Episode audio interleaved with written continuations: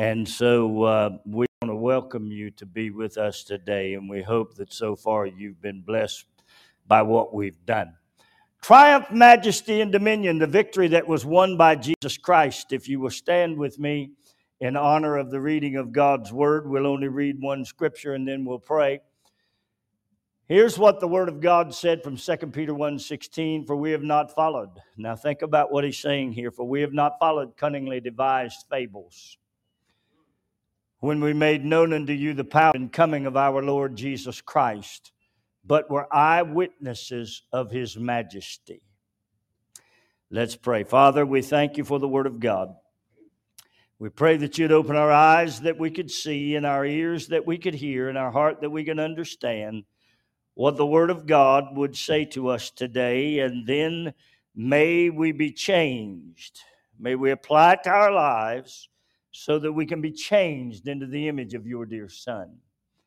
Jesus, we thank you for speaking, and we ask you to continue to speak through your word, revealing to the Holy Ghost what we need to know, do, demonstrate, and understand. And as you reveal that, we will receive it and release it to your people. And from that, we will be blessed. We will be corrected.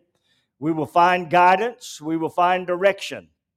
We will find answers from the spirit world and the Word of God that will lead us into the depths of truth of which you have designed for us. We give you praise and honor and glory for all of it in the lovely name of Jesus Christ, who is our high priest, our Lord, and our man in the Godhead. Amen and amen, and you may be seated. Last week was a marvelous moment as Tim Epling shared with us the majesty that is in the presence of God.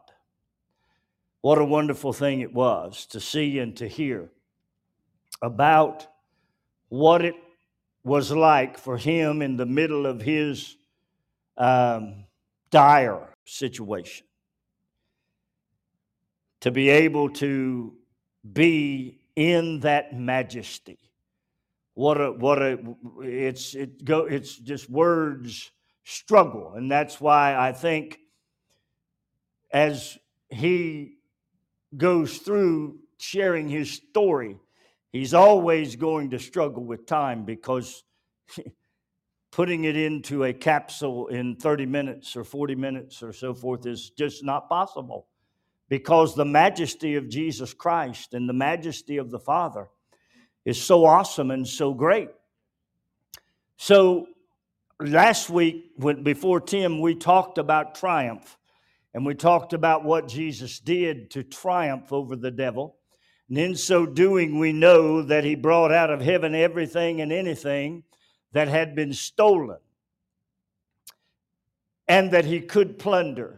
And I know that you heard me preach this, uh, pray this morning, and you heard me say something that had to have struck up a thought in your mind when I said that when we come into prayer and we take our plunder from the natural world and we lay it before Jesus, that's something we never consider.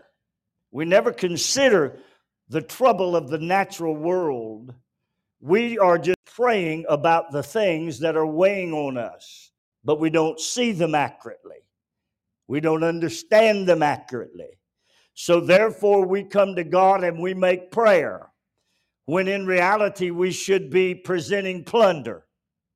We should be presenting out of our natural world the things that we are laying before him. Think about it. We should be plundering the natural things that are weighing on us, and instead of maintaining them as a weight, we should be casting our care on him, for he cares for us. That's a different position in prayer. That's, and now how does that occur? Well, it occurs because of the majesty that is in the name of Jesus Christ. Now, as we look into that majesty, I would imagine that you ask yourselves a lot of time, why does the pastor say and preach the things he says and preaches? Why is it that that he doesn't do three points in a poem like everybody else does? Hmm. Why doesn't he just get up and tell a few nice stories like everybody else does?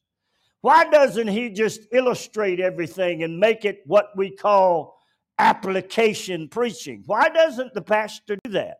Well, my friend, if application preaching worked, if three points in a poem worked, if getting up and giving illustrations worked, our world would not be as crazy messed up as it is today. If that methodology of ministry worked, then our world would not be running to every piece of sin and to every lie and huddling up like cows under every negative narrative that they can possibly huddle up under to gather up a crowd to go along with stupid. We preach three points in a poem. We've had nothing that meant anything to anybody. I'm sure when you look into my podcast and you see that I'm getting ready to go into the thirteenth thirty-minute message on faith, that you would say, now, wait a minute. How could anybody preach on faith in the same topic for twelve times and thirty minutes at a time and not exhaust it? Because it is inexhaustible. I can preach on it from now until I've still got sixty-five pages of notes on faith alone that I have not even begun to bring into the podcast. Why? It's inexhaustible, friend. The majesty of Almighty God is inexhaustible. And when we put it under three points in a poem and we make sure we do it all in twenty minutes, what happens is the people go away, come in empty, they go away empty, they live empty, and the next thing you know, they are drawn away by their own lust and the world goes mad. Think about it. So we cannot treat the revelation of the Word of God and put it into these brief capsules that don't mean anything to anybody, that sound good. You know, those words that rhyme, they preach about all the time. They use, take three words, they rhyme, and they say, oh, that makes a great message. That'll, what do they say? That'll preach. But yet the people walk away as dead as four o'clock. I'm not interested in that. Never have been. The Word of God is the champion of the universe. Someone said, do you mean the Bible? No, I mean the Word of God. Jesus Christ, the majestic, triumphant one who has dominion over all three worlds. He is the, the, the creator and the master of this universe, and he is the Word of God that divinely directs the movements of mankind who will listen to what he is saying. He is the majestic one. Why do we know that? Because Paul told us so. Now, I want to stop here and say this to you. This morning, I was sitting back in the office getting ready to put this up on so that, you know, there are thirty-some tabs on this. As you know, I never get to them. I never preach those tabs on Sunday morning because the Holy Ghost won't let me. So I preach to you what the Holy Spirit tells me to share with you that you need to know, do, understand, and demonstrate. If you don't know those four things in a world that we live in, if you don't know what to do, what you need to know, what you need to understand, and what you need to demonstrate, you will surely fail in that world out there. So I began to sit back there, and the Holy Spirit showed me something yesterday on podcast that I said at the time, and I thought, hum, I, I never thought about that before. But as I sat back here this morning, he gave, he, she brought it back to my memory. So I'm going to share it with you. My friend, the majestic Son of God is a root that operates from a source. Now, here's the problem in many of us. We do not understand the root of why we do what we do. We don't understand the root, the reason of why we do what we do, nor do we understand why the things that we pray for are often left unanswered, to the point that we pray about them and we say how, how dire we are to have them, and then after a while, God doesn't do anything about it. You forget about it, and that dire need you just drop. And we don't understand why. Because the majestic Son of God, the one to whom Peter said, is not coming to you from a cunning fable, but is coming to you by what we saw him do, is sitting in heaven according to Hebrews chapter four and dividing the word Jesus Christ, the majestic one, is dividing your soul from your spirit and your thoughts from your very intentions, and you are being laid open to him to find out what is the root. Now watch it now, because that ain't where it stops. What is the source that the roots tapped into? Now you think on that just a second. If I go out and I plant anything in the ground, it will take root until it finds its source. When it finds its source, it will be nourished by its source, and the source will allow it to grow. It will allow it to become. I looked down in front of my house the other day, and growing in up under my house is a root from a tree that some knucklehead planted in our front yard. And it's growing under our house. It has already grown under our driveway until it buckled it all up and had to come in and redo it. What is the root looking for? A source. It's seeking a source. What will the source do? It will nourish it. As it finds the source, it will nourish it. Now, I'm going to answer a question for you that you have wondered all of your life. Why does my faith not work like it should? Whenever you came supposedly out of the root of Jesse, when you came out of the root of the first fruit that lived holy, was pure, was perfect, and you are from his root and supposedly operating from his source. But your faith isn't working for you. You're not being moved and blessed. You're not being given to. You're not being shown the divine revelation that comes out of the majestic Son of Almighty God, whom I might tell you rules in three worlds. He does not just rule in heaven. He does not just rule in earth. He rules in hell. Now, someone said, why is that important? Because Paul said in Ephesians chapter four that he led captivity captive. Why is that important to me, Mike? Because the gifts that went to hell by the rebellious ones were taken out of hell by Jesus. Paul makes it clear. He said, him that ascended also descended. And he led captivity captive, and he didn't stop there. He said he gave gifts unto men. Well, what are we talking about? Are we talking about what Paul identifies in the chapter as being apostles, evangelists, teachers, preachers, and all of that? Why? There was none of those in hell. He led captivity, the benefits of the things that the rebellious had taken to hell, and they became the plunder of which he took into the heavenly world. Now he is over heaven, he is over earth, and he is over hell. He is the majestic one. Now what is he going to do with those? He's going to give gifts to men. How's he going to do it? He's going to do it one of two ways. He's going to do it through an Ephesians two eight faith, where you take grace and the blood and pack them, apply them by faith. That is the gift of God. Or he's going to do it by Galatians two twenty faith.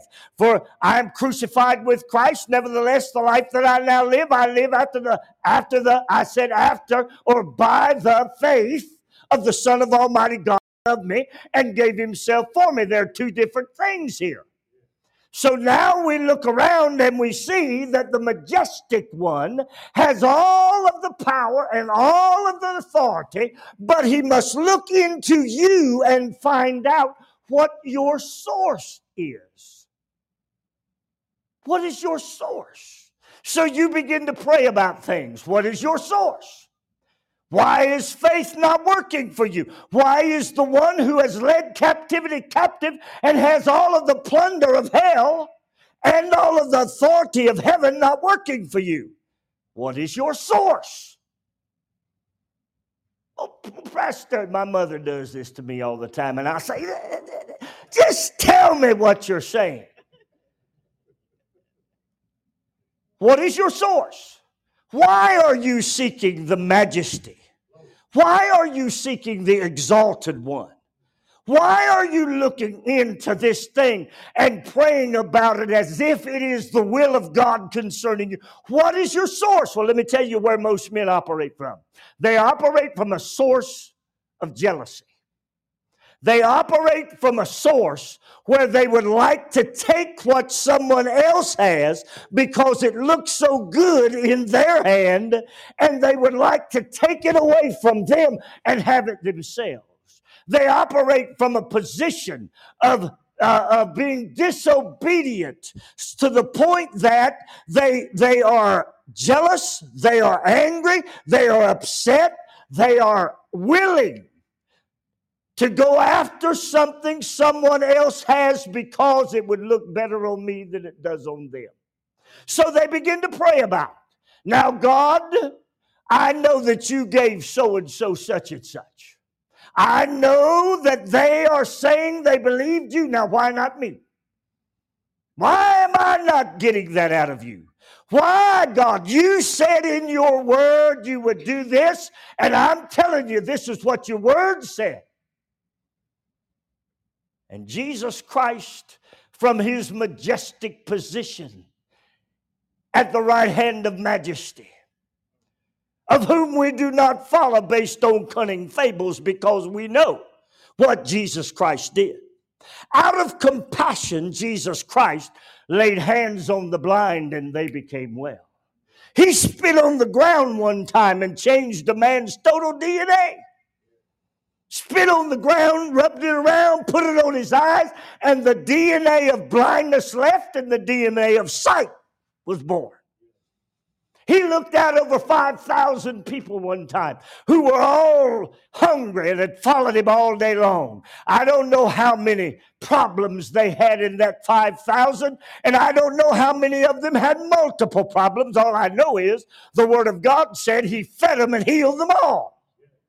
Think about that. That's the God who we're dealing with. Now he comes to you and he says, you're praying to me, but as I, in my majesty, in my exalted name, with all power and all authority, begin to dissect your spirit and your soul, and I begin to dissect your thoughts and your intentions, I'm finding out that your source is not me. Your source is not me. Your source is jealousy. Your source is covetousness. Your source is disobedience. You say, but God, wait a minute, I'm saved. Don't you ever think that the spirit of evil will not come into you and cause you to look out of these natural eyes and begin to covet and become jealous and disobedient about things that you see in the natural that you want. Don't you ever think? That's why the Word of God said that we needed to guard ourselves, resist the devil, draw near unto God, and he would draw near unto you. My friend, this life that we live under this exalted name of Jesus Christ is not a topical life. It is a complete life. It is an in-depth life, and it is a life of which you are laid naked, manifest before him. You can't get over it, you can't get around it, you can't get through it, and it's why you ain't being blessed. It's why your faith isn't working. Now the blessings of God are plentiful. Paul told us that in First Corinthians chapter two. He said, I have not seen or even heard the things which God has prepared for those who love him. But he's got them. They're ready. They're ready to be revealed. What is the secret? And it comes out of his majesty. So here we are with this root, this root of bitterness, This root that says, I'm bitter because they got and I didn't. This root that says, I'm covetous. This root that says, I'm jealous. I don't know about you, but I've been in many churches, preached all over the country, as you well know, where jealousy popped up on many different accounts. They were jealous of the preacher. They were jealous of the music leader. They were jealous of the Bible teacher. They were jealous of sitting who sat over there and who sat over here. Back in the day, they used to be jealous about who could put their hair highest on their head. Foolish. And wondering why the world has been turned upside down with sin. Wondering why sin is running rampant in the street. Wondering why we're looking for safe havens. Because we have a source that is not the majestic one. So Jesus looks around and he says, "Where, from where are you feeding? From where are you feeding? Because wherever you are feeding, you are also eating. From wherever you are feeding, you are also eating. And if you are eating out of the root of bitterness, and you are eating out of the root of jealousy, and you are eating out of the root of covetousness, and you are eating out of the root of disobedience, and you are eating out of the root of anger, and you are eating out of the root of lust of the flesh, lust of the eye, and the pride of life, my friend, your faith will not work. The majesty that is in Jesus Christ and the victory of which he has won on your behalf will lay as dormant as dormant can possibly be. He is the majestic one, my friend. He is the one. Now watch what David said, or Isaiah said. Isaiah said that he was coming out of the root of Jesse. What does that mean? The majestic one was coming out of a source from which he was not only fed, but of which he was eating that led right back to the God of the universe. My friend, that's nothing unreasonable. Because Paul tells us in Romans eleven that you and I can operate from the same root. How do we do that, Pastor? Why, how do we? Well, I'm going to tell you how you do it. I'm going to tell you how you do it. You walk in grace. You couple grace with all of the works of the blood. You then apply those works by faith. And when faith applies grace and the blood, all of a sudden something dynamic happens. And it's called the plan of salvation. Salvation begins to bubble up in you. Salvation begins to work out of you. What happens? You, you find deliverance. What am I delivered from? I'm delivered from the source that is the root that bears bitterness that keeps my faith from working. Now think on what I'm telling you. We get delivered from that source. Well, what is that source? Well, it's the power of the principality and the powers of darkness that work in high places. What did Paul say they would do? Paul said in Ephesians six, they would make inroads into your mind. Huh? What? Wait a minute. They will make inroads into my mind? Absolutely. And what happens when your mind begins to feed itself off of thoughts from the powers and principalities of the air? What happens? The rulers of darkness in high places. All of a sudden, all of these things develop a root that goes deep into its source, and you get angry, and you get jealous, and you become disobedient. And you begin to want to covet everything someone else has. It doesn't matter what they have. I've watched people over the years when I was coaching, because I've always had this uh, uh, middle, you know, that you can know I'm always talking to you on the level because I got the bubble in the middle. And I've watched coaches who would work with me that would do everything they could to look like me. So they would eat more to gain weight because they thought that if they gained more to look like me, maybe they could be what I am. You know that's stupid. I've watched people over the years do such foolish things as grow their hairline. I had a friend of mine one time who had another friend that he so adored that he dressed exactly like he did. Wore the same clothes, the same shoes, everything exactly like that man did because he equated that man's ability with what he wore. If I look like him, I'll be like him. How stupid. There's nothing that you're going to put into this outer man that is going to change the source of which you're tapping to into on the inner side, inside.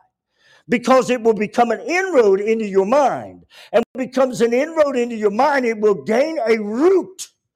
And as that root develops, it will become a stumbling block of offense that will cause you to not get the things out of the majesty of which Jesus Christ is over and is the exalted name of Jesus and giving you exactly what it is that his image will produce in you, but you got the root in the wrong source.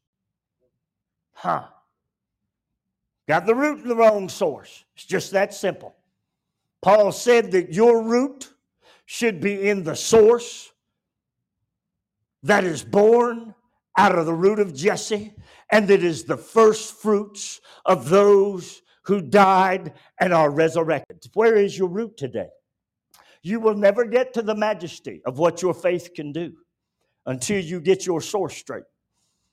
What do I have to do, Pastor? Well, then I'll tell you, it's very simple. Seek and search yourself. Paul said to do what with your salvation? Work out your own salvation with fear and trembling. Search yourself. Resist the devil. Draw nigh unto God, and he will draw nigh unto you. This is not rocket science. Turn away the, the sources that are hindrances. Lay down every weight of sin that doth so easily beset you. Some people have a weight that they don't even perceive as a weight. You know what that is? It's called doctrine. They don't perceive that doctrine as a weight. They don't understand that that doctrine is tapping them into the, to a source that is not the depth of the source of Jesus Christ and his word. So they live in a doctrine that is topical and they cannot figure out why, when they're laid open before God and before Jesus Christ as he seeks them and searches them along with the Holy Spirit, that their faith is not manifesting the things that they would like, or even why they do the things they do. Well, my friend, your source has not tapped into the depths of the rivers of living water. Your source hasn't gone there. Your source stays in a place where the devil continues to make inroads into your mind, and you have been satisfied with that. Why? Because you don't understand it, and you do the same thing everybody else does when it comes to faith and Christian living. You pray about it a while, you worry about it a while, and if it God doesn't take it, your assumption is, well, this is the will of God for me, so you just go on and live in it. How foolish! How foolish! How foolish! Jesus Christ never lived one minute in sin. The only time he was in sin at all was when God put it upon him. He did not live in it. Heard one preacher say one time, well, if he never says sin, then I can't relate to him. Well, my friend, you're not understanding the Word of God, because Jesus Christ was the perfect sacrifice. It is the only way he could be the sacrifice. But God put sin upon him. Why did he put sin upon him? So that you and me could have a perfect sacrifice for the deliverance from sin. for the deliverance from the root that was a source that would drive us into shallowness, topicalness, that would drive us out of shallowness and into jealousy and anger and upset and discourse and discouragement and oppression and depression and all of those other things. Why? Because of doctrine. Because we don't understand the word of truth.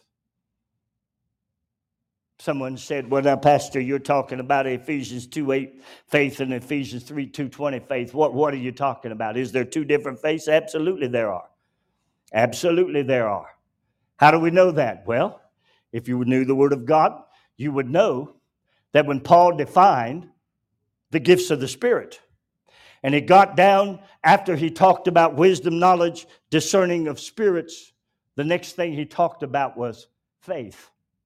There was a different kind of faith. All you have to do is read. Now watch what happens to that kind of faith. Paul said that faith brings you into an advantage. See, my friend, that's what we're live, living for. We're living this life to have an advantage. The Christian life is an advantageous life. It is a life that brings us into the eternity that is now until everlasting. We're coming from eternity now into everlasting.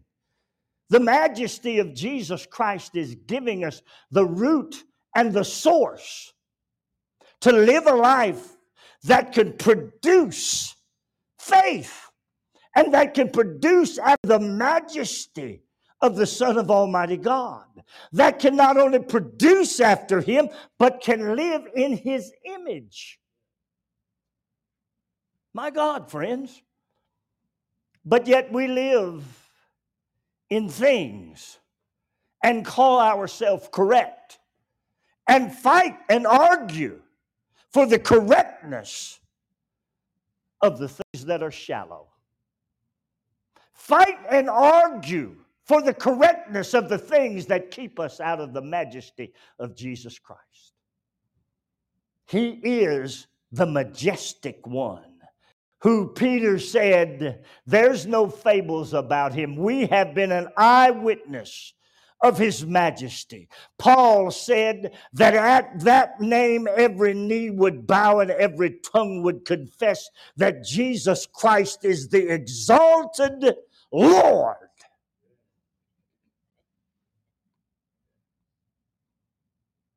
Majesty, majesty. Where's your root? What are you, what are you tapped into? Why isn't your faith working? Because if your root is tapped into the correct source, that source will produce. That source will produce. It will change you. It will transform you. It will bring you not only out of darkness, but into a kingdom of His dear Son. Not only into a kingdom of His dear Son, but if you are in the kingdom where He reigns, then everything that that source touches, look at heaven.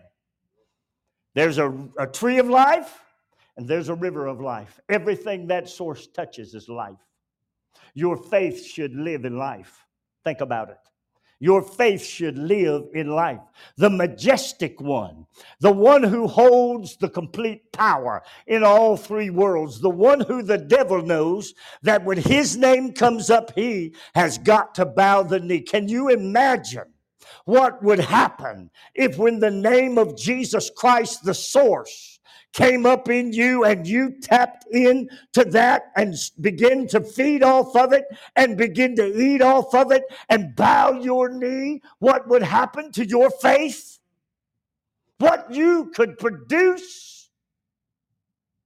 My friend, it's a majestic King of which we serve. So I'll ask you in closing today, where is your source? Where have you put your root? Where have you put it? What have you done with your root? You know the root you control. Paul plainly defines those two roots. If you go into Galatians chapter five, he's going to define a root that operates off the seventeen works of the flesh. Then he's going to drop down and he's going to define what those roots of the seventeen works of the flesh operate from. Lust of the eye, lust of the flesh, pride of life. But then at the end, he's going to tell you how your root will go into a source that will transform you. That, that transformation from that root will bring you into love, joy, peace, goodness, gentleness, meekness, temperance, faith, long-suffering. That's what this source is about. From that source, when you are tapped in, fed, and eating, you will walk in a love life like no other. Who will that love life be with? It will be with God, the Father, and the Son.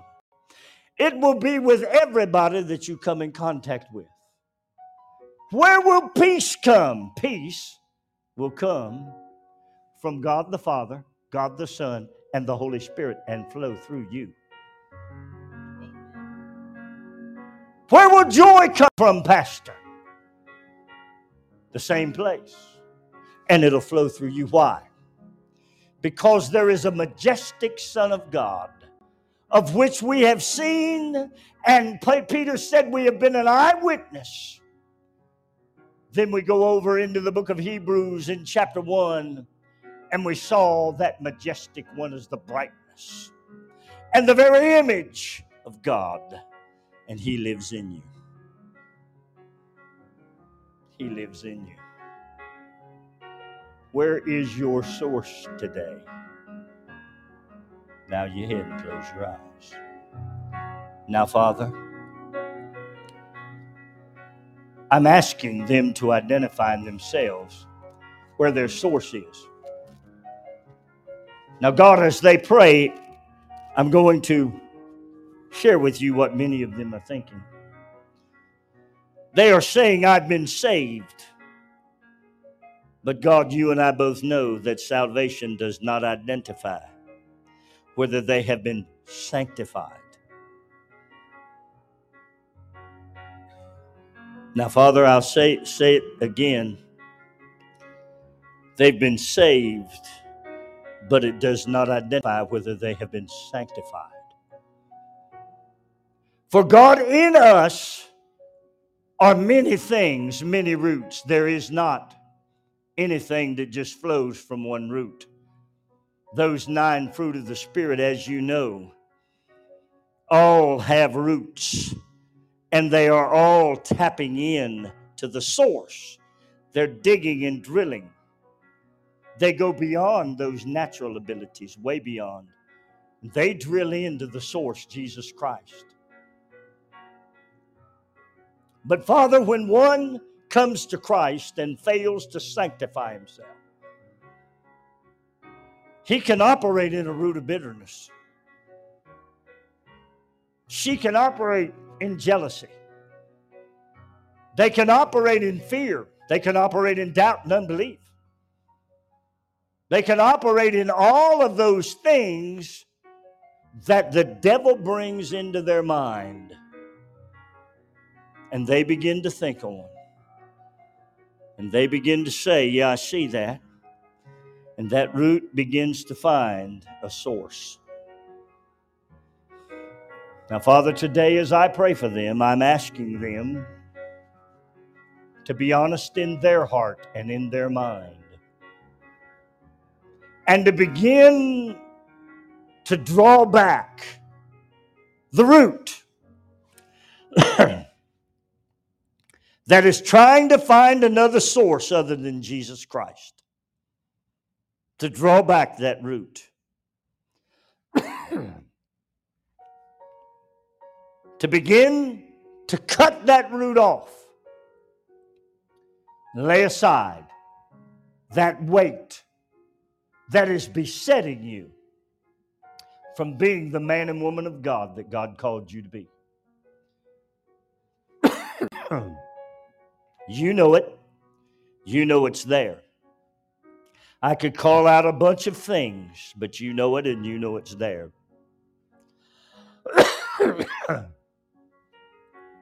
As I call to you today, God, I'm asking them from their spirit to go in with the Holy Ghost and do the thing in them that the Holy Ghost desires to do. Convict them and convince them. And then bring them into righteousness so that they can see the majestic victory of what Jesus Christ has done in their spirit man. And then go into their soul, into their mind, will, and emotion, which is the genesis of the root.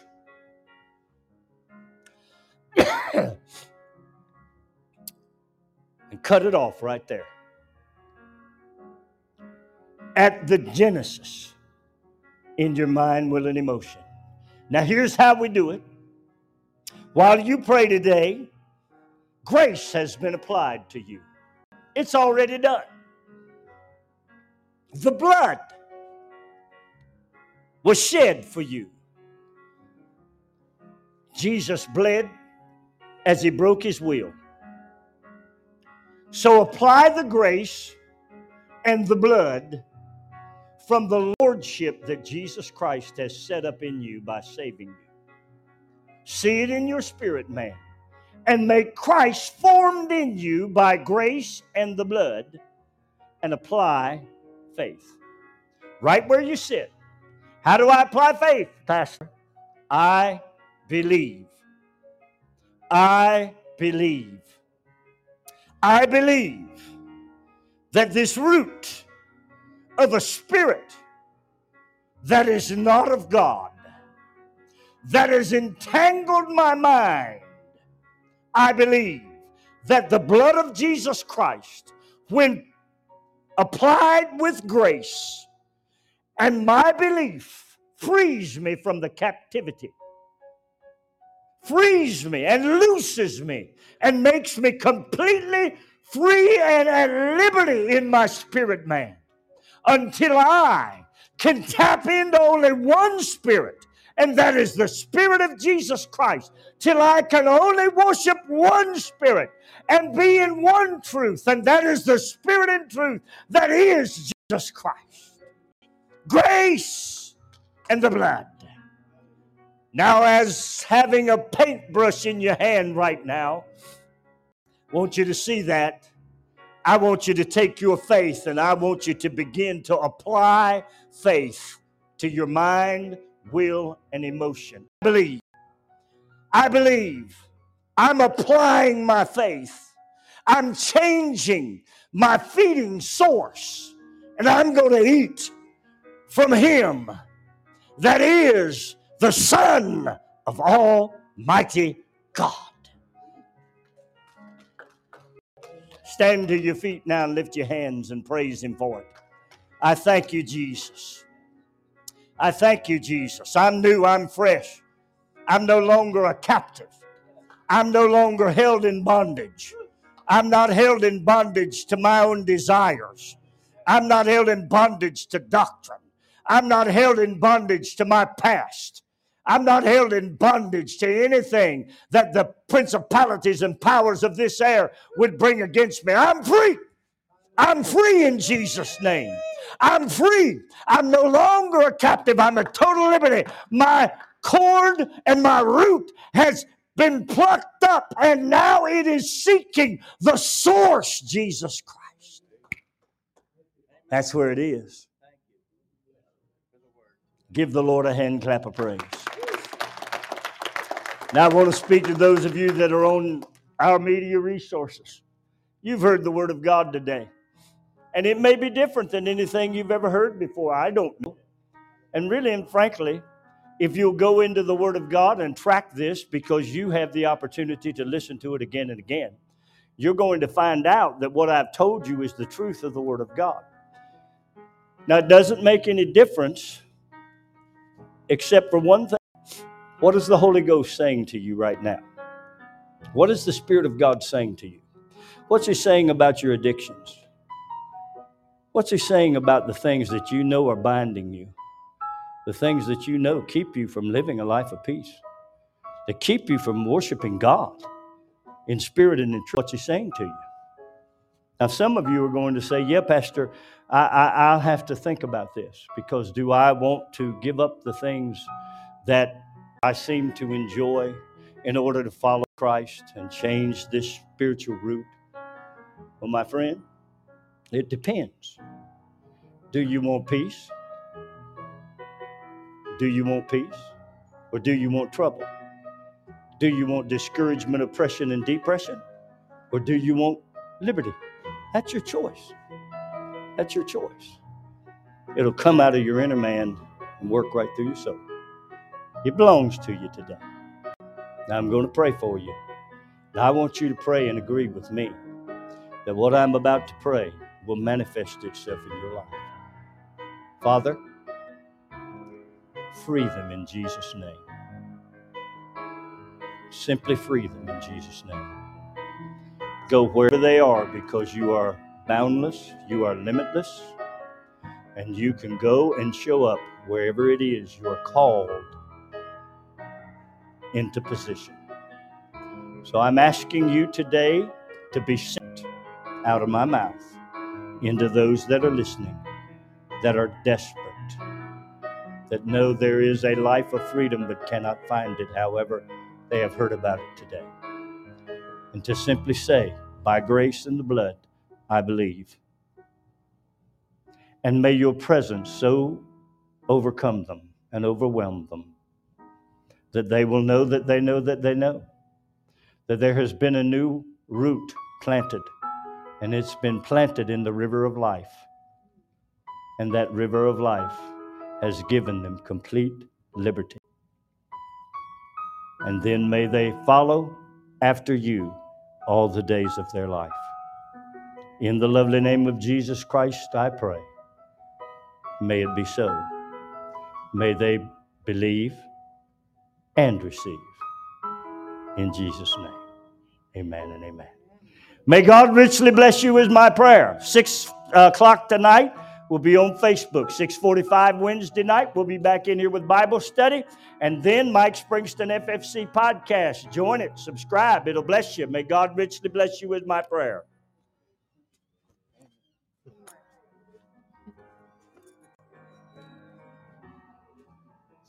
God bless you. Thank you so much for coming. We appreciate you. Do you think we come with invitation cards? Um, I think we're out, but uh, I passed all.